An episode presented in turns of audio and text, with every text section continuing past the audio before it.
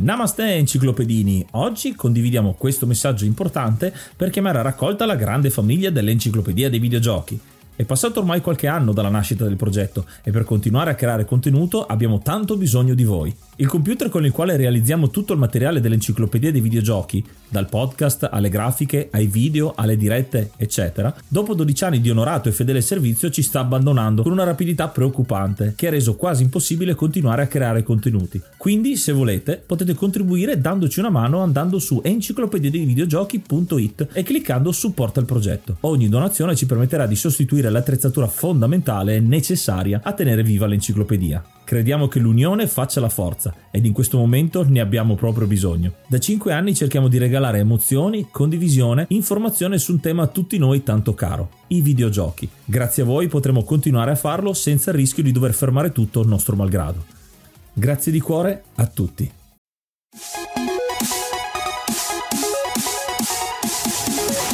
Namaste e benvenuti ad un nuovo episodio dell'Enciclopedia dei Videogiochi. Io sono Ace e adesso dovrebbe esserci Yuga che si presenta, ma in questa puntata è un attimino speciale rispetto al solito. In questa versione qui sentirete la voce mia e dell'ospite. Yuga si aggiungerà in un secondo momento perché è impegnato con i preparativi del suo matrimonio, quindi siamo tutti contentissimi. Gli portiamo gli auguri gli facciamo le congratulazioni e continuiamo con la puntata. Dicevo, questa è una puntata particolare come registrazione, è anche un esperimento per, per me, effettivamente che mi trovo a registrare senza mio fratellone, però siamo qui intanto grazie ai nostri mecenate, chi ci aiuta tramite la piattaforma Kofi che andiamo a ringraziare, fatemi tirare fuori l'elenco perché devo fare tutto da solo io oggi è iniziato maggio, quindi aggiorniamo l'elenco e ringraziamo l'hard mod Cry King e i normal mod Rick Hunter, Groll, Don Kazim, Lobby Frontali, D-Chan, Blackworm, Stonebringer, Baby Beats, Belzebrew, Pago, Strangia, Numbersoft, Sballu17, LDS, Brontolo 220, Dexter, The Pixel Chips, Ing Bastard, Vito M85, Noobswick, Appers, Vanax Abadium e Nikius89. Se vuoi entrare anche tu nel gruppo dei mecenate, vai su enciclopedia di videogiochi.it, clicca supporta il progetto e tramite la piattaforma piattaforma Coffee potrai avere accesso ai nostri video backstage, allo store e anche al feed podcast senza pubblicità.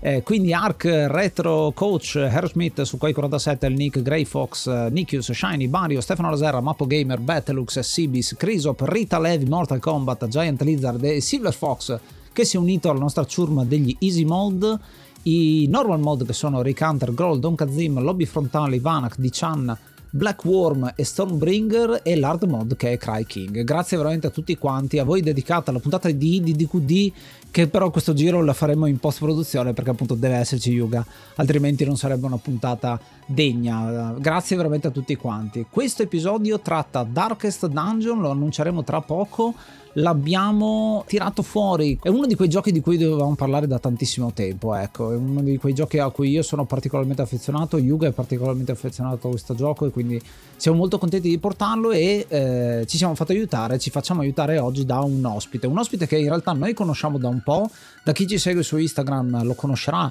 sicuramente da un sacco di tempo perché è una collaborazione che va avanti da più di un anno ormai. Col nostro canale abbiamo il proprietario il gestore di Indie Gamecast. Benvenuto Spettro. Ciao! Ciao. Eh, sì, c'è pure Ctulino oggi. C'è anche Ctulino oggi, che figo, che figo. Eh, Spettro e Ctulino ci, darà, ci, danno una mano a parlare soprattutto dei giochi indie, appunto è il suo ehm, pane quotidiano, ci sono i nostri uh, reel che abbiamo fatto in collaborazione sul suo canale YouTube, è presente su Instagram, è sempre bello perché si scoprono tantissimi indie diversi ogni giorno e oggi parliamo proprio di un indie come eh, Darkest Dungeon che è partito, ha una storia secondo me affascinante proprio per come è partito. Eh, la domanda che, di rito che facciamo ai nostri eh, ospiti è quella mh, mm, molto molto semplice. Che cos'è che ti lega a questo gioco? Allora, Darkest Dungeon è stato il gioco che ci ha fatto in un certo senso appassionare ancora di più degli indie. Perché noi conoscevamo gli indie, ma avevamo principalmente un canale di giochi da tavolo ehm, siamo passati in Gamecast con il desiderio quando abbiamo visto che molte persone non conoscevano né Darkest Dungeon né altri giochi che noi adoriamo come Krypton, Krypton Necrodancer oppure che ne so Darkwood sì Darkwood queste cose qua. E allora abbiamo deciso di aprire Indie Gamecast proprio anche principalmente grazie a Darkest Dungeon. Ovviamente appassionati entrambi di Lovecraft, io più perché sono appassionato di Cthulhu, appassionato di Lovecraft ovviamente, ma io sono più appassionato di Edgar Allan Poe eh, in Darkest Dungeon ci sono tanti riferimenti eh a sì. Edgar Allan Poe. Eh sì, appunto la, il fatto che eh, il collegamento anche a Edgar Allan Poe e Lovecraft eh, c'è anche proprio nella, nella, scrittura, si vede come il modo di scrivere eh, uno abbia influenzato l'altro effettivamente poi lo ritroviamo qua nel gioco perché ci sono tanti riferimenti e c'è tanto questo soprattutto atmosfera di Lovecraft più che l'immaginario esattamente uguale perché non c'è Cthulhu purtroppo all'interno del gioco ma i tentacoli di rito ci sono. Anzi eh, faccio la domanda per Cthulino come ti è sembrato questo gioco come rappresentazione della, della tua stirpe ecco? Cthulhu è presente nel gioco ma sono presenti anche tanti altri riferimenti come per esempio l'arabo pazzo, c'è l'occultista che in un certo senso rappresenta una sorta di Abdullah Razed buono. E comunque l'intero gioco si basa sulla paranoia, sulla pazzia, sulla follia. Perché ricordiamo che la particolarità di Darkest Dungeon è data sia dal campo energia, che quando termina fa rischiare di far morire il personaggio dissanguato, sia per la barra della salute mentale. Se la barra della salute mentale va a zero, il personaggio potrebbe o, in un caso raro, di incoraggiarsi e diventare più coraggioso, più più forte, ma la maggior parte dei casi diventa o paranoico, o vigliacco, traditore o, addi- o, offensivo. Sì, oggi addirittura pensa che abbiamo fatto una partita tanto per rispolverarlo e uno dei personaggi è diventato offensivo, cioè ogni volta che un altro colpiva questo lo prendeva a male parole, quindi tipo l'hai fatto arrabbiare ancora di più, tipo gli diceva queste cose come dice Cthulhu, sì, le creature ci sono, anche il modo in cui il narratore parla, che il narratore tra l'altro è una grande voce che aveva fatto degli audiolibri, si chiama Wen Jan. Poi per i DSC hanno preso uno youtuber uh, per fare DSC con la voce un po' più pazza. Eh, però devo dire che sì, sì, cioè sembra di giocare in un gioco con Lovecraft che ti racconta le cose. Esatto, allora partiamo da quella che è la storia di creazione di questo gioco. Prima ci ascoltiamo un po' di musica, indossate mi raccomando le cuffie, indossate, preparatevi il vostro zaino da viaggio perché questo sarà un viaggio molto interessante e ascoltiamoci un po' della colonna sonora.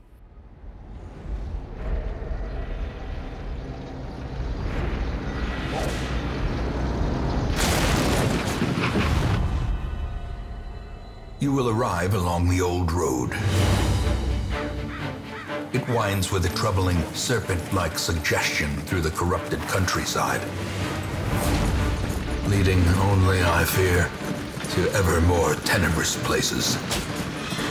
There is a sickness in the ancient pitted cobbles of the old road, and on its writhing path you will face viciousness, violence, and perhaps other damnably transcendent terrors.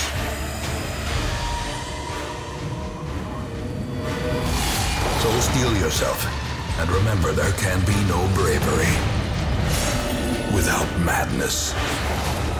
The old road will take you to hell, but in that gaping abyss, we will find our redemption.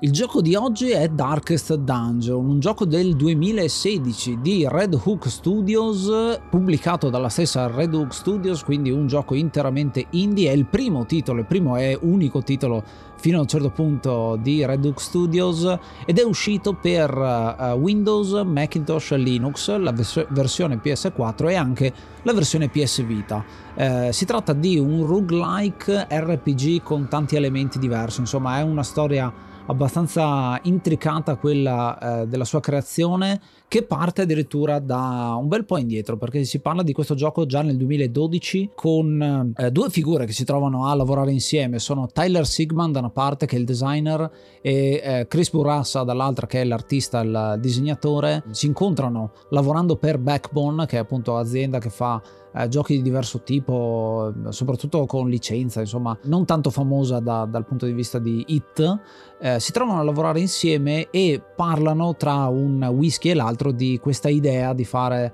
un eh, RPG che parli di eroi che però non sono supereroi, ma sono eroi proprio con uh, anche tutta quanta la parte di uh, stress mentale, ecco, che sarà il, la base di questo gioco. Tra una vicissitudine e l'altra loro lasceranno Backbone, si, prende, si, prenderanno un periodo di pausa, dei periodi freelance, quindi è libero uno ma non è libero l'altro e ci mettono parecchio tempo a trovarsi, ad un certo punto si trovano miracolosamente tutti e due liberi con eh, un bivio, devono decidere se prendere la strada di tornare dentro una casa di produzione di videogiochi o mettersi in proprio e sarà questo quello che faranno. Cominciano a scrivere questo Darkest Dungeon, il cui nome arriva anche abbastanza presto. Sì, bisogna dire anche il fatto che Darkest Dungeon inizialmente era stato pensato un po' diverso da come lo conosciamo noi. Praticamente la grafica la vedete negli screenshot è fantastica, ma quello che molti non sanno è che inizialmente i personaggi erano rappresentati in una sorta di eh, griglia come icone. È stato proprio il grafico a dire no, niente icone perché i giocatori non proveranno empatia verso i personaggi, quindi dobbiamo fare i personaggi di là, lateralmente perlomeno. E hanno deciso di fare questa cosa. Un'altra cosa importante deriva anche dall'ispirazione. Darkest Dungeon eh, nasce da, due film, da, due, da un film e da una serie famosa. Intanto Alien, perché Burassa voleva che si vivessero le emozioni del, del, film Alien per quanto riguarda claustrofobia e paranoia e anche reazioni ai personaggi quando si trovano particolarmente stressati. L'altro è Band of Brothers. Questo, per questo si è ispirato di più per i comportamenti di gruppo, soprattutto quando si sta negli accampamenti a metà di una partita. E un'altra ispirazione che mi viene in mente, che viene citata da, dallo stesso Borassa, è eh, Salvate il soldato Ryan, un film che eh, fa vedere la rappresentazione della seconda guerra mondiale in una maniera diversa da quello che era stato fatto in precedenza con i film di John Wayne per dirci eh, dove lì era il supereroe appunto che doveva salvare la nazione. Con Salvate il soldato Ryan si è visto un aspetto molto più umano eh, di, di, quanto fa schifo la guerra fondamentalmente di cosa ti può succedere a livello proprio umano emotivo eh, lo stress post traumatico insomma tutto quello che ne consegue. Fanno schifo anche i personaggi iniziali per la verità. I personaggi hanno spesso dei difetti fin dall'inizio. Reynald per esempio il crociato che vi danno a inizio partita ha la creptomania. Se non lo portate subito a curare mentre giocate, vi fregherà tutti i premi che troverete. Eh sì, eh sì è veramente fastidioso questo sistema di stress e eh, delle caratteristiche e difetti che poi eh, man mano nel gioco porti, porti in positivo. More arrive, foolishly seeking fortune and glory in this domain of the damned. Parlando sempre di, di, come è stato creato il gioco, dicevamo eh, da una parte appunto c'è Tyler Sigman, il designer, che tira fuori la sua esperienza con i giochi da tavolo. Lui è stato uno dei eh, pionieri del print and play, del gioco da tavolo print and play, quindi la possibilità di scaricarselo, stamparselo e gameplay puro, fregandosene un po' di quella che era la grafica. Dall'altro lato una figura che è complementare è quello dell'artista Chris Burrassa.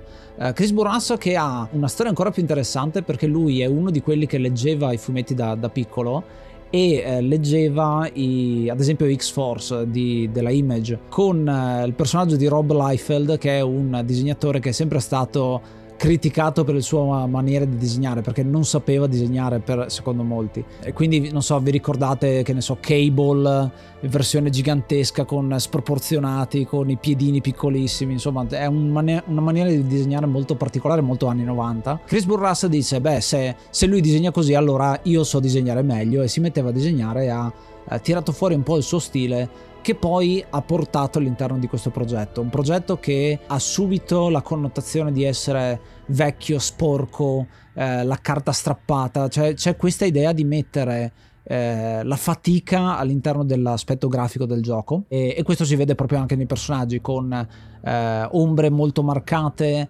eh, non sono super definite le varie rappresentazioni, le varie illustrazioni, il che va bene a Chris perché è l'unico artista in questo eh, piccolissimo studios che è Redux, che viene fondato nel 2013, quindi siamo un anno dopo l'idea iniziale, viene fondato Redux Studios, Redux è un'altra citazione da una storia appunto di Lovecraft, e portano questo progetto dopo aver creato le, le fasi iniziali, addirittura come diceva Spettro prima, inizialmente non era neanche side scrolling questa cosa qua, ma era eh, top down, quindi tu guardavi la mappa dall'alto e queste iconcine che si muovevano ed era molto lontano da quello che poi è stato il l'evento finale. L'aver portato su Kickstarter questo progetto l'ha reso uno dei grandi successi di Kickstarter da quel punto di vista, perché stiamo parlando di un budget iniziale che era stato di soli 75 mila dollari, che sembrano tanti, ma per produrre un gioco sono veramente pochi. Addirittura loro stessi, parte di questi soldi, oltre ai 75 mila dollari, hanno chiesto un eh,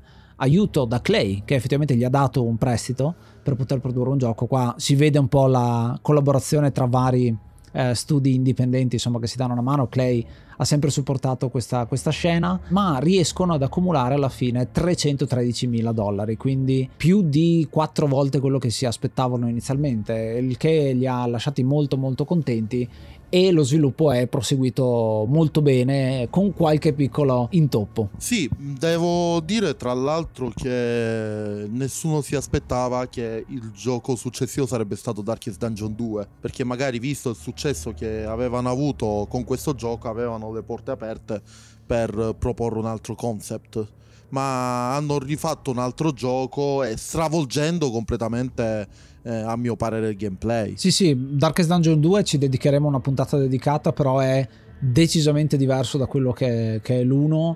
Eh, anzi, ho anche qualche consiglio più avanti. Glittering gold, trinkets and baubles, paid for in blood.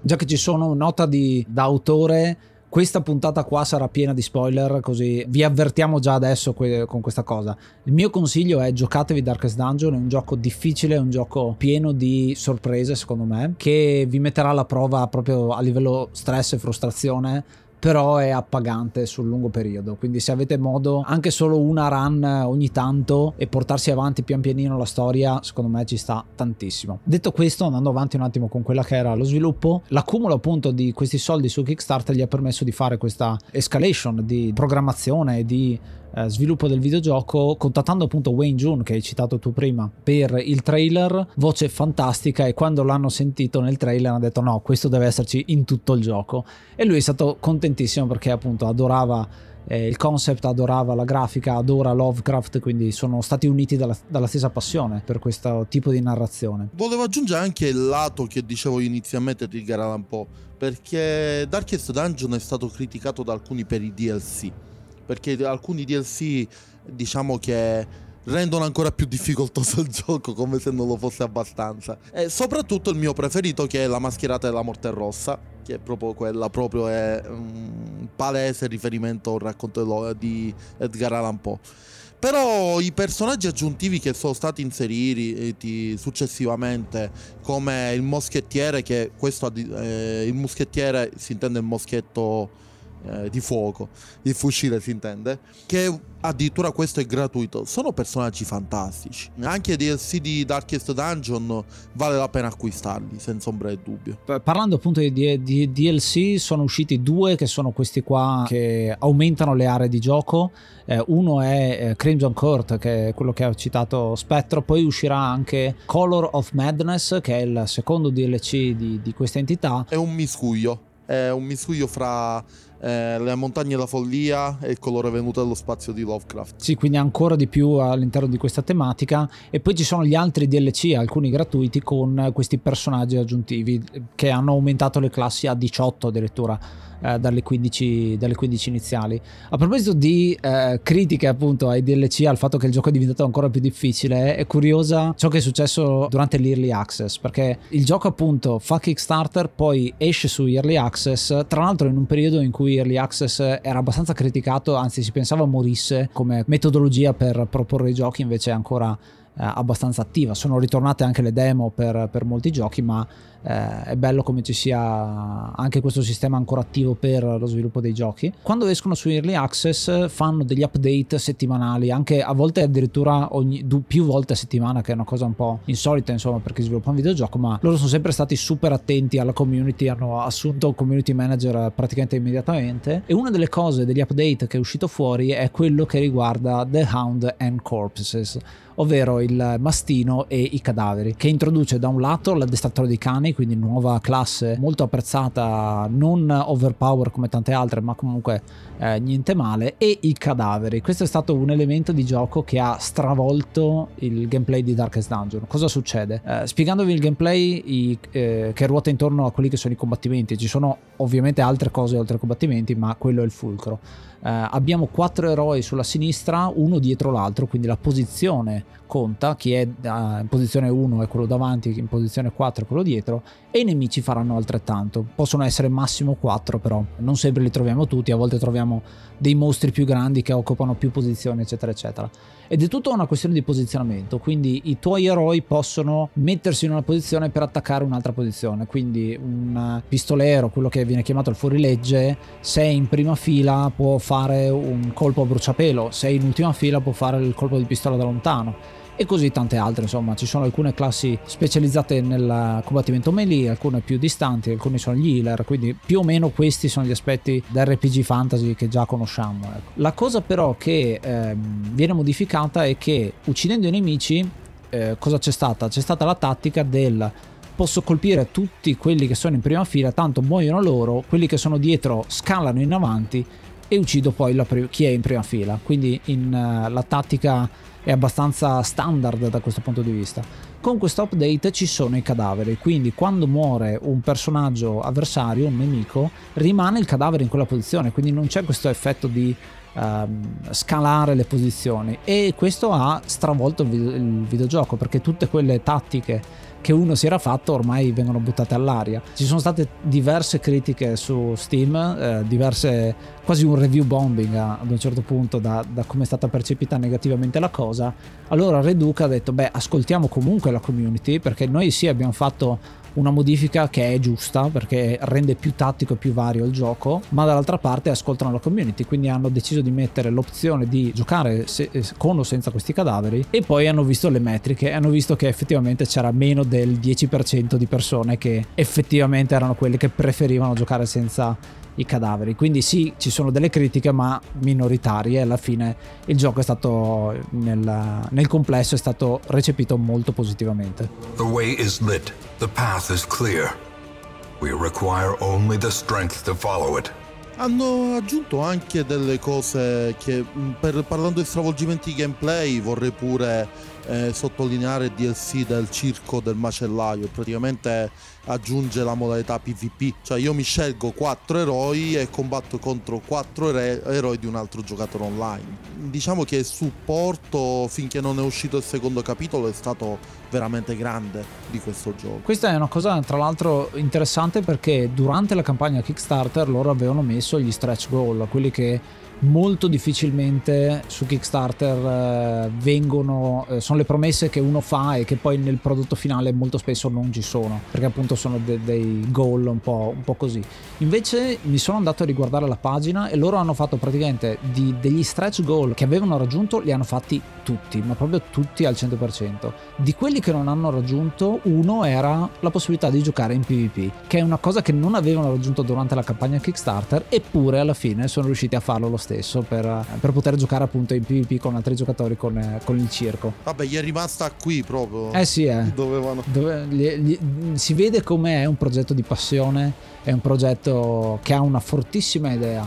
Tra l'altro una cosa che mi ha stupito è il fatto che eh, si cita il poker come filosofia di partenza. E questa è una cosa interessante perché le due anime appunto di questo progetto si trovavano a, a, bere whisky, a giocare a poker e a parlare di Darkest Dungeon. E effettivamente la tecnica, la filosofia del poker c'è cioè quella di guardare le proprie carte, vedere se hai una mano buona, giocartela bene e se hai una mano cattiva, hai delle risorse che non stanno funzionando in quel momento, devi mitigare il danno, no? devi cercare anche di far di necessità virtù in sostanza, che è un modo di ragionare molto carino e che nel gioco lo ritroviamo perché molto spesso il gioco ti mette davanti a delle situazioni critiche e tu non devi farti prendere dal panico anche se il gioco ci prova tantissimo a farti stressare fino, fino all'inverosimile per cercare di selezionare selezionare, di, di scegliere in maniera corretta e oculata. Sì, eh, un'altra cosa di cui non abbiamo parlato, sai cos'è? La cosiddetta base, il villaggio. Perché oltre ad aggiornare i nostri eroi, che tra l'altro eh, non abbiamo detto nemmeno questo, gli eroi hanno quattro attacchi di base ma più avanti possono guadagnarne di altri o potenziare propri. Dopo ogni spedizione i personaggi tornano al villaggio, il villaggio si può potenziare a sua volta. Ci sono ambienti come il cimitero dove ci sono gli eroi che sono deceduti così posso andare a vedere perché è un roguelike puro, cioè il personaggio muore per sempre, anche se poi vi dirò una curiosità magari eh, praticamente i primi quattro che del gioco se muoiono al livello 23 dopo il 23esimo giorno tornano in vita però quello che volevo dire era che eh, il villaggio per alcuni è una cosa che ha destato alcune critiche perché molti dicono eh, no, non mi va di gestire eh, la locanda, non mi va di gestire l'ospedale, non mi va di gestire tutte queste robe. Ma sono necessari perché se il personaggio ha uno stress alto, lo porta a giocare, lo porta a donnine o lo porta a pregare eh, per fargli togliere lo stress.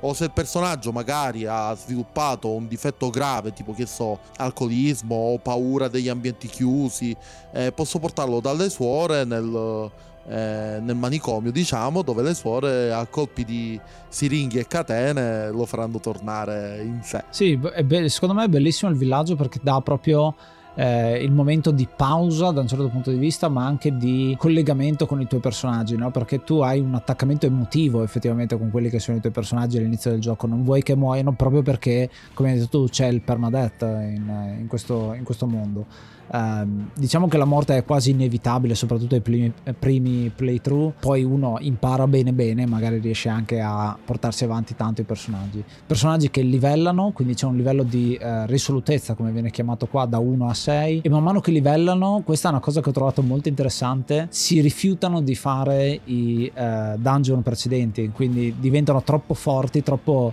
fighi e dicono no, io non, non mi sporco le mani per andare a fare questo questo tipo di missioni. Così come quelli scarsi si rifiutano di andare a fare dungeon troppo Esattamente, potenti. perché sono umani, no? sono, non si sentono pronti all'altezza. These nightmarish creatures can be felled, they can be beaten. La meccanica principale è sempre questa dello stress che abbiamo detto. Quindi l'idea è quella delle afflizioni, come vengono chiamate, eh, che ha, ne ha parlato prima Spettro. Quando raggiungiamo i 100 di stress, il nostro personaggio viene testato e può diventare o un aspetto negativo che può essere che ne so masochista eh, abusivo che comincia a insultare gli altri codardo eccetera eccetera. Ma dall'altra parte una volta ogni tanto veramente qua eh, le possibilità sono molto scarse, può diventare virtuoso e quindi diventare coraggioso, diventare robusto e quindi... Incoraggiante. Esatto, e le conseguenze di questa emozione che prova in quel momento il personaggio sono da un lato positivo dare buff agli altri o a se stesso, dal lato negativo addirittura ti viene tolta la possibilità di comandarli, quindi hai il personaggio che dice no io voglio scappare, prende e si scambia di posizione con un altro e, non, e perde il turno fondamentalmente, quindi questa mancanza di agenzia è un aspetto che può essere criticato, sicuramente è stato criticato da qualcuno perché non dai la possibilità al giocatore di reagire a questa cosa, però è anche molto carina secondo me perché ti fa ancora di più stressare. Eh, la meccanica dello stress è proprio collegata a quello che prova il giocatore, no? Più hai stress, più ti viene, viene stress al giocatore e eh, nel momento in cui hai questi outcome positivi hai un rilascio di stress da parte tua giocatore che dice oh ok pensavo andasse peggio invece è andata bene. E viceversa appunto se sei ancora più stressato e sei in un momento del, di crisi eh, c'è una compilation su youtube che mostra tutti quanti il rage quit eh, di questo gioco che appunto è abbastanza crudele in alcuni punti. Vorrei pure sottolineare un pochettino il boss. In questo gioco il boss non si basa sul semplice il boss è più forte toglie più danni ci sono boss vari generi. C'è quello per esempio il negromante, il lich che evoca altri zombie o addirittura c'è il, l'uomo maiale riferimento a un racconto molto famoso che con il cucciolo che se uccidete il cucciolo si arrabbia quindi è consigliato prima prendersela con l'uomo maiale anche se il cucciolo effettivamente infastidisce molto i giocatori facendogli perdere i buff eh, dandogli fastidio per, e facendogli eh, evitare schivate o non facendogli attaccare. A trifling victory. But a victory nonetheless. Che i boss sono eh, tematici per le quattro aree base eh, che sono le rovine, quella che contiene zombie, scheletri, e appunto è presente il necromante, è presente il profeta, ad esempio, che è l'altro boss. E, e sono quasi dei puzzle eh, risolvere questi boss, no? Perché il um, profeta ha eh, questi pezzi di legno che non riesce a capire se devi distruggerli per raggiungere lui che sta in fondo alla fila e quindi hai questa eh, situazione qui oppure appunto eh, il principe suino che ha citato Spettro prima eh, che è una delle ehm, razze che sta all'interno di questo Dedalo come viene chiamato in italiano il Warren eh, pieno appunto di uomini maiale, ma anche ehm, l'altro boss è la carne proprio, è un, un agglomerato di carne che, che, che, che, c'è nel territorio. Le altre due aree, le cito brevemente, sono la landa, che è appunto il bosco pieno di briganti, di ragni, di insetti, qui c'è la strega, ma c'è anche il cannone che è il boss della, della parte dei briganti e dall'altra parte c'è la baia, quindi quello che è lo schema dell'acqua, chiamiamolo così. Eh, siamo in un porto ed è pieno di sirene, di pirati e di tutto quello che ne consegue. Quindi vedete come ci sono immaginari dell'horror che vengono messi all'interno di ciascuna delle aree e ognuna però è legata da sempre questo senso di proprio quello di Lovecraft, no? di perdizione, di sta andando tutto male, è tutto corrotto, è tutto super pauroso e c'è sempre qualcosa di più grande da affrontare. Sì, anche perché come hai sottolineato poco fa, perdendo i personaggi forti, bisognerà riaddestrare quelli nuovi. I personaggi arrivano ogni praticamente ogni, vo- ogni ritorno, ogni volta che torno da una spedizione c'è la carovana che porta nuovi personaggi. Però questi personaggi personaggi si può sempre diciamo migliorare la carovana in modo che porti personaggi un po' migliori. Però ovviamente sa- se perdi un personaggio eh, nel Darkest Dungeon vero e proprio cioè nell'ultimo eh, l'ultimo livello per trovare un personaggio in grado di attraversare quell'area sarà dura. Welcome home such as it is. This squalid hamlet, these corrupted lands They are yours now, and you are bound to them. Ma lo sapevi che siamo anche su TikTok? Ma che ci facciamo noi due su TikTok? Beh, lì potrai trovare delle uscite un po' pazze, tipo delle feffeate. Chissà cosa sono, eh? Ci vediamo lì! Ecco, parlando un attimo della storia, perché adesso che hai introdotto proprio il Darkest Dungeon ci sta secondo me, ruota tutto intorno alla voce di Wayne Jun, che è questo eh, narratore, questo personaggio che è il proprietario del Darkest Dungeon, che è una villa che sta in cima a una collina e il villaggio appunto è alle pendici di questa collina. Il tutto parte da una lettera che lui sta scrivendo all'erede e noi interpretiamo questo erede che ci chiama per darci una, uh, chiedere una mano, insomma, perché sta andando tutto male, vieni ad aiutare a salvare. E quindi il gioco è noi che arriviamo lì con la nostra carovana e poi ci stabiliamo il villaggio e cerchiamo di indagare sui vari territori, cercando appunto di liberarli dai boss eh, relativi, accumulare risorse, potenziarli sempre di più per poi andare nel Darkest Dungeon che sta proprio dentro la villa, c'è una sorta di portale verso chissà che cosa, ecco, non, non andiamo troppo troppo nel dettaglio perché qua è eh, secondo me la no non è il caso è, è l'equilibrio di Lovecraft no? quello che se lo guardi impazzisci no? quindi secondo me è eh, meglio non dirlo in questo momento lasciamo un po' il mistero ma non solo ti interrompo un attimo perché non è solo la storia di Darkest Dungeon a essere interessante ma anche la storia di ogni singolo personaggio infatti andando nel sito di nel sito della Red Duke se cliccate su Darkest Dungeon 1 sono disponibili delle pagine singole a fumetti, dove non ci sono fumetti, cioè sono delle storie senza parlato, dove vi mostra perché i personaggi si stanno avventurando nel Darkest Dungeon. Per, per esempio, quella che mi è piaciuta più di tutti è stata la balestriera che aveva il padre che era stato accusato di stregoneria e il padre si sacrifica per lei, gli dà una balestra e gli dice scappa. E questa la bambina diventerà la balestriera che poi noi utilizzeremo nel gioco. A singular strike. Tra l'altro queste backstory vengono un po' riprese anche in Darkest Dungeon 2 di alcuni di questi personaggi. Eh, a me è piaciuto molto e infatti questa è una cosa che secondo me eh, ci sta. Negli RPG molto spesso ci sono un sacco di dialoghi da, da scegliere, no? Il, gli, i creatori di questo gioco parlano sempre di le varie ispirazioni da altri giochi e di come loro hanno fatto un po' il contrario. Questo lo, io l'ho trovato all'interno del gioco con la figura del crociato che è, un, è il primo personaggio che troviamo, no? il, il templare. Reynald. Eh, quello che è appunto Re- Reynald, ehm, lui è eh, parla sempre quando lo vediamo all'interno del gioco. I, I, personaggi parlano perché? Perché noi facciamo le azioni, li guidiamo e ogni tanto salta fuori un fumetto e loro dicono qualcosa su quello che gli sta succedendo. Che cosa provano, eh, se sono arrabbiati con qualcun altro del gruppo, eh, se vogliono aiutarlo, eccetera, eccetera. E quello che dice Reynold mi ha colpito molto perché il crociato dice eh, fondamentalmente eh, lo farò per lei, lo farò per loro, parla di famiglia, parla di eh, una famiglia che però non ha più in sostanza. E quindi c'è questa eh, se voi andate a vedere la backstory di questo personaggio è un crociato che sostanzialmente deve scappare dalla sua famiglia per andare a lavoro, cioè il suo lavoro è fare il, il crociato altrove, no? E quindi c'è questa cosa interessante, poi in realtà la storia è ancora più, più, un po' più complessa, però è bello perché sono piccole frasi che non vi stanno dicendo esattamente che cosa è successo a questo crociato, ma lo potete capire. La maggior parte della lore del gioco è proprio accennata per dare ancora più di libertà al giocatore stesso di raccontare la propria storia. È un roguelite, quindi non c'è una storia lineare, te la fai tu una run alla volta. Sì, anche il pistolero è molto particolare perché nel micro fumetto fanno vedere che lui ha saltato una diligenza e ha ucciso per sbaglio degli innocenti, quindi eh, nel gioco quando spara eh, lui cerca di vantarsi per consolarsi. Ad esempio la frase più bella è quando eh, fa un colpo critico e dice peccato avrei voluto colpirlo in mezzo agli occhi. Che così finiva prima, ecco. sì, sì, sì. Death cannot be escaped.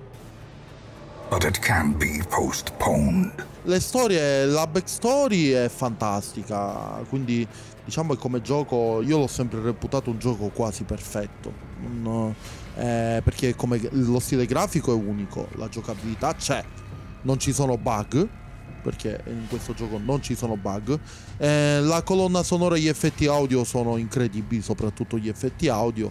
Quindi sinceramente va giocato, giocatelo perché ne vale la pena. Lo stesso team dirà, eh, noi abbiamo cominciato a fare i suoni dall'inizio eh, perché appunto volevamo crearlo così e non eh, mettere i suoni proprio alla fine e si sono accorti loro stessi, il, il creatore dei suoni, come alla fine del, del ciclo di, di sviluppo è andato a riprendere i suoni all'inizio perché aveva fatto abbastanza esperienza allora ha detto vabbè riprendiamo i suoni iniziali e li facciamo più fighi e ci sono dei video eh, tra le nostre ricerche che mostrano l'audio iniziale ad esempio del colpo di pistola eh, del fuorilegge come è cambiato dall'inizio dello sviluppo alla fine ed è completamente un altro, un altro pianeta è fantastico come, come c'è l'evoluzione di questo eh, si vede come ci hanno messo veramente l'anima per sviluppare tutto quanto il gioco. Andavo avanti ancora un attimo nel dettaglio di quello che è eh, le meccaniche, un po' giusto per raccontarvi anche che cosa possiamo fare all'interno del gioco. È un gioco che è strapieno secondo me di informazioni, ma non tutte,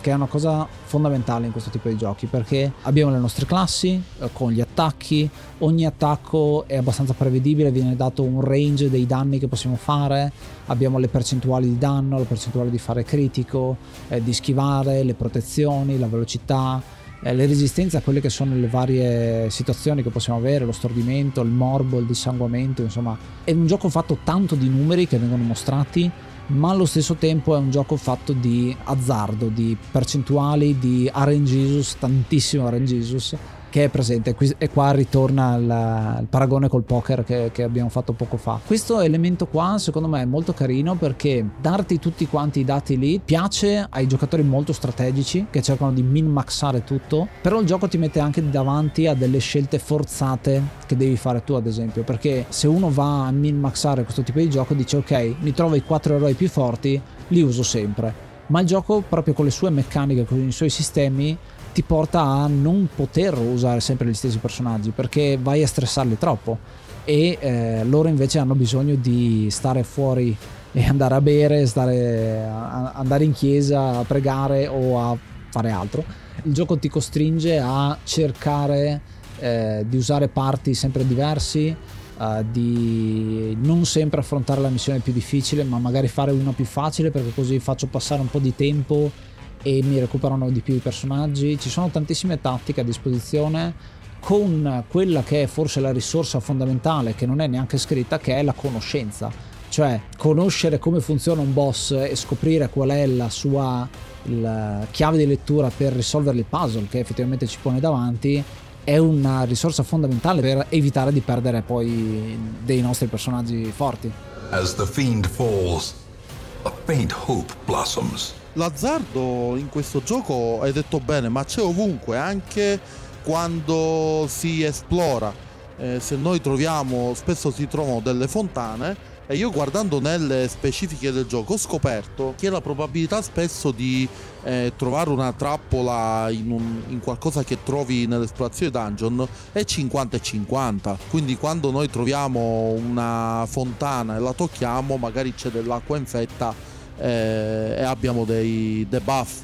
Eh, e lo stesso vale anche per quello che dicevi tu quando dicevi che potremmo decidere di aspettare, ma in alcuni casi aspettando i personaggi fanno di testa loro. Per esempio, un personaggio che va a pregare per togliersi lo stress potrebbe decidere di andare a fare un pellegrinaggio e per un turno non poter usarlo. Esatto. Sì, che è, è, è l'altro aspetto secondo me di, di, essere il capo della spedizione, perché noi eh, effettivamente interpretiamo l'erede che manda le proprie truppe eh, nel dungeon e le segue. Io mi immagino di essere la quinta persona che sta dietro a, a, questi quattro eroi, ma non sempre ti ascoltano, eh, perché appunto c'è il momento in cui non sono in grado di fare alcune cose. Se non mi ricordo male, alcuni dei malus che possono avere quelli permanenti, tipo la cleptomania che abbiamo parlato prima, eh, ce ne sono alcune che prevengono l'utilizzo di, eh, di qualche oggetto eh, se non mi ricordo ce n'è uno che odia le punture quindi non puoi curarlo in una determinata maniera? Non solo quello c'è, eh... c'è, c'è quello blasfemo che non puoi mandarlo in chiesa? No c'è anche, il, c'è anche quello che ha la ludopatia che è l'unico modo di togliergli lo stress e farlo giocare a carte. Cioè li puoi, li puoi mandare sempre alle suore però ti costa. Poi c'è pure il fattore che i personaggi che eh, vanno nel eh, che restano nel villaggio eh, i loro difetti aumentano. Mm-hmm. Quindi sì. potrebbe essere uno che ha ludopatia, potrebbe addirittura cominciare a perdere soldi. Quindi se lo lasci a villaggio ti toglie i soldi. Eh Quindi, sì, eh sì.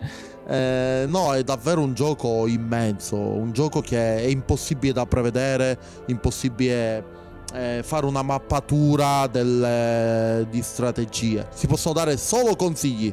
Confidence surges as the enemy crumbles. Esatto, c'è una wiki enorme che se uno vuole si può spulciare per giocarsi il gioco, ma l'aspetto forse più bello è proprio quello di scoprire, di perdere e capire, ah no, avrei dovuto fare così e la prossima volta eh, ce la faccio, però non puoi usare gli stessi personaggi. Anche perché è molto spoilerosa la wiki. Eh, eh sì, wiki è vero, sul, è vero. Sulla, l'unica cosa che consiglio per la wiki è il, uh, le frasi del narratore, mm-hmm. perché ci sono proprio gli audio dei narratori singoli eh, io me ne sono scaricato alcuni come suonerie. Eh beh, sono, sono, fantastici. E tra l'altro eh, citavo un'altra cosa, c'è il permadeath qui, ma eh, un aspetto di cui non abbiamo parlato è il punto di morte, quello che è il, il Death's ah, Door. Sì, no? sì, sì. Che è un aspetto molto figo perché eh, quando hanno o detto... il punto di follia.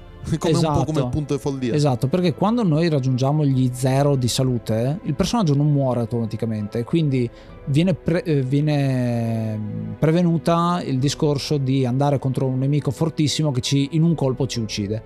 Eh, questa mh, per gli stessi sviluppatori è forse anche troppo crudele come situazione e quindi quando arriviamo a zero arriviamo in punto di morte al ricevimento di un danno successivo c'è una percentuale che aumenterà per farci morire effettivamente. Quindi abbiamo un'ultima possibilità per fare l'azione eroica, recuperare, curarci. Potrebbe anche essere che sferiamo l'ultimo attacco proprio quando siamo eh, in punto di morte e quindi veramente è la situazione super critica in cui bisogna Uh, è il momento dell'eroe, no? Della, in cui veramente l'adrenalina arriva e cerca di dare uh, l'ultimo colpo. Press this advantage. Give them no quarter. Situazioni molto belle. Io ho avuto anche de- ho avuto sia delle situazioni molto positive che negative. Esempio banalissimo. Eh, sono arrivato a zero, ma avevo anche eh, sanguinamento e quindi uh, è scattato il mio turno e si è preso il danno da, da sanguinamento è morto immediatamente il personaggio. Altre volte invece sono riuscito a dare il colpo finale a un boss con 0 H- e, e io avevo 0 HP, quindi eh, è stato proprio se fosse durato anche un solo turno in più sarei completamente morto. Tra l'altro il punto di morte ce l'hanno anche i personaggi che sì. occupano due caselle. Ah sì, è vero, degli, degli avversari. Gli avversari che occupano due caselle hanno anche il punto di morte. E gli avversari sì. che appunto possono essere più grandi, eh, gli stessi boss ce l'hanno questa cosa e quindi anche lì eh, ci possono essere i momenti in cui sei arrivato a, a, a, al momento clou appunto di dover sferrare il colpo finale però almeno lo sai ecco in quel momento lì. Non tutti i boss hanno questa, questa cosa qua ma alcuni sì ed effettivamente ci sta ci sta come situazione. Comunque avete dimenticato di parlare di Mm. una cosa. Dici? Aspetta cosa? la luce. Ah vero! C'è il discorso delle torce. Eh, praticamente quando si va nei dungeon c'è un livello di luce che può portare a stressare i personaggi. E oltre a questo, se la luce non è abbastanza alta, noi possiamo migliorarla con degli oggetti che prendiamo al villaggio, tipo le torce, appunto, o alcune abilità come eh, il, la vestale, ad esempio, può illuminare eh, l'ambiente. Eh, se la luce è bassa, eh, intanto alcuni personaggi si stressano, c'è ad esempio quello che ha paura del buio, che lo stressi aumenta, e poi saremo più soggetti sia alle trappole sia alle imboscate. ah sì è vero è vero e, e- però dall'altro canto si trova anche più loot nel buio Continue the onslaught. Destroy them all. che è una cosa appunto rischiosa, no? cioè posso anche decidere di fare delle, delle run, delle, delle spedizioni in cui apposta vado a luci spente per cercare di raccogliere più risorse possibili. Eh, rischio la salute magari di eh, qualcuno dei, dei miei compagni, però eh, magari può, può valerne la pena. Ecco, una cosa in generale, portando più o meno a conclusione, eh, mi piace pensare come la partita intera sia una discesa verso la pazzia fondamentalmente perché inizi che ci tieni tantissimo ai tuoi personaggi e io personalmente ho avuto questo eh, switch che pian pianino a forza di vedere morire i compagni eccetera gli ho detto vabbè dai mandiamo la gente al macello perché, perché così riesco ad andare avanti col gioco. Poi mi sono ripreso nelle fasi finali ma hai, hai quel momento in cui anche la vita dei tuoi personaggi diventa una risorsa spendibile, che è veramente eh, andare a giocare con la pazzia del, del- del- del giocatore, veramente, non ne- neanche del, personaggio che stai andando a interpretare. Ehm, perché fai delle azioni anche molto negative e qui cominci ad assomigliare al, al narratore stesso, tu sei l'erede di quel narratore, quindi eh, ci assomigli in un certo senso quando fai azioni di questo tipo e pian pianino insomma cali nella pazzia Sì, anche il non mandarli in avventure più, eh, più complicate, cioè è un gioco. Quindi già dire no, no, non ce lo mando perché ho paura Eh, che sì. È br- cioè, davvero, un, cioè, si prende un po' troppo seriamente il gioco a un Eh, certo sì. punto. Lo si prende seriamente. Altre cose, ovviamente abbiamo detto che si può cu- i personaggi si possono curare, ma interagiscono anche fra di loro. sì Quindi io per esempio potrei avere un occultista che eh, mi depotenzia un, eh, un- un nemico, ma allo stesso tempo me lo marchia in modo che quando il pistolero spara trovo un bersaglio migliore. sì sì l'aspetto di combo funziona tantissimo anzi E quando gestisci la squadra, a seconda dei personaggi che metti, puoi creare delle squadre speciali. esatto esatto volevo proprio dire quello Eh, tipo che so, i guaritori, tipo che perdono meno vita, che guadagnano più vita quando usano le risorse.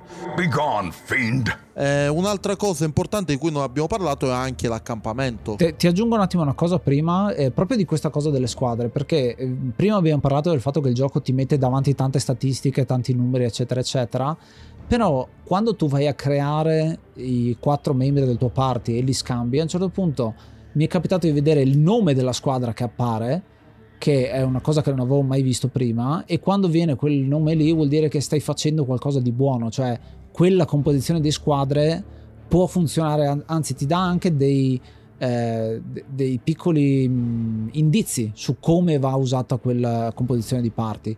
Eh, può essere uno, ad esempio, una delle squadre si chiamava qualcosa che aveva a che fare con eh, le malattie, il flagello delle malattie, era una cosa del genere, perché aveva usato un medico della peste, diversi personaggi che avevano tutti in comune il fatto che potevano usare bene il morbo. Uno credo sia il flagellante anche, che è uno di quelli del, del DLC. Avevo creato un party molto molto eh, ben, ben eh, calibrato. Questo è darti delle informazioni imperfette perché non mi ha detto guarda che devi usare questi personaggi così, mi ha dato un indizio e poi mi sono tratto io le conclusioni. Questo è, è secondo me un aspetto perfetto per capire come funzionano le combo del gioco e come funziona il ehm, comunicare in maniera misteriosa qualcosa, no? senza dare, dando un indizio ma senza dare troppo. Sì, tra l'altro quando i nemici, i personaggi nel gioco hanno, hai queste combinazioni, eh, a seconda dei personaggi vicini, il personaggio più...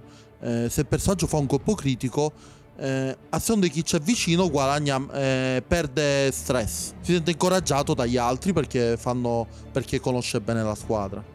Behold the heart of the world, progenitor of life, father and mother, alpha and omega, our creator and our destroyer. Insomma, avete ascoltato come Darkest Dungeons è un gioco che sia io che Spettro e anche Cthulino adora tantissimo. Avrò anche messo la voce di Yuga probabilmente nella seconda edizione, se no, eh, se non avete ascoltato la voce di Yuga, aspettate ancora un pochino e ritornate ad ascoltarvi questa puntata. Io a questo gioco ho deciso di dare 9 livelli di stress su 10. Noi usiamo appunto questa maniera di dare i voti in maniera particolare associato a qualcosa del gioco perché è uno di questi giochi che è veramente quasi perfetto, come ha detto prima Spettro. Eh, mi è piaciuto tantissimo, mi sono innamorato immediatamente del gioco, ci ho fatto tutta una serie eh, sul mio canale YouTube personale dove ho eh, spulciato il gioco in 200 e passa eh, episodi, veramente me la sono portata avanti molto lunga, con conseguente eh, frustrazione da parte mia, momenti di gioia, momenti di tristezza, momenti di rabbia pura perché appunto non riuscivo a, a, ad andare avanti, ma pian pianino me lo sono analizzato, spulciato e sono arrivato a conclusione. È un gioco che veramente ti porta al limite dal punto di vista di stress, eh, ma al tempo stesso poi ha anche dei momenti di rilascio, dei momenti di gioia pura, perché quando riesci ad avere successo. E quindi secondo me si merita un voto così alto per tutti questi aspetti, insomma.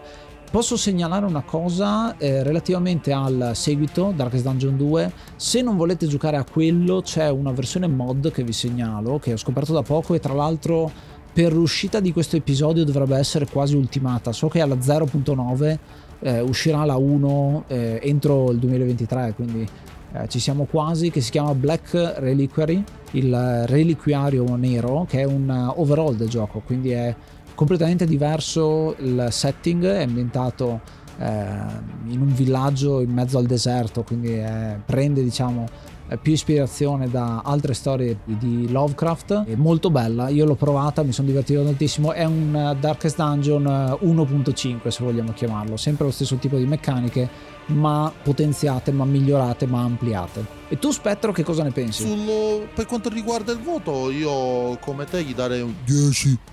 No, io voglio dare un 9. 10. 10. Eh... Il gioco è perfetto. Cioè, sinceramente non vedo perché dobbiamo dargli un voto così più basso. È quello che ci ha fatto scoprire e che ci ha fatto amare ancora di più il mondo degli indie. Beh, sì, diciamo che difetti il gioco non gliene trovo tanto. Cioè, il difetto del gioco qual è? Che è difficile. Ma non lo so se prenderlo come difetto questo. Diciamo che mm, per quel che mi riguarda è un 9,4, 9,5. Lo, lo arrotondo per eccesso e far contento qua il pupazzo. Senti chi parla. Quindi sì, fa- facciamo 10, dai, mi voglio lasciare andare con tutto e noi, tu lo sai, noi nei voti siamo di solito molto bassi e molto critici. Ma questo merita davvero tanto. Victory. A hollow and ridiculous notion. We are born of this thing, made from it, and we will be returned to it in time. The great family of man. A profusion of errant flesh, multiplying, swarming, living, dying, until the stars align in their inexorable formation, and what sleeps is roused once more. To hatch from this fragile shell of earth and rock and bring our inescapable end.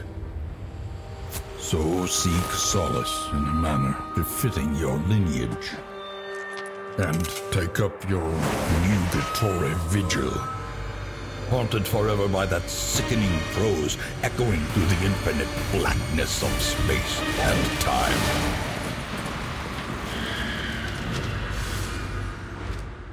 Ruin has come to our family.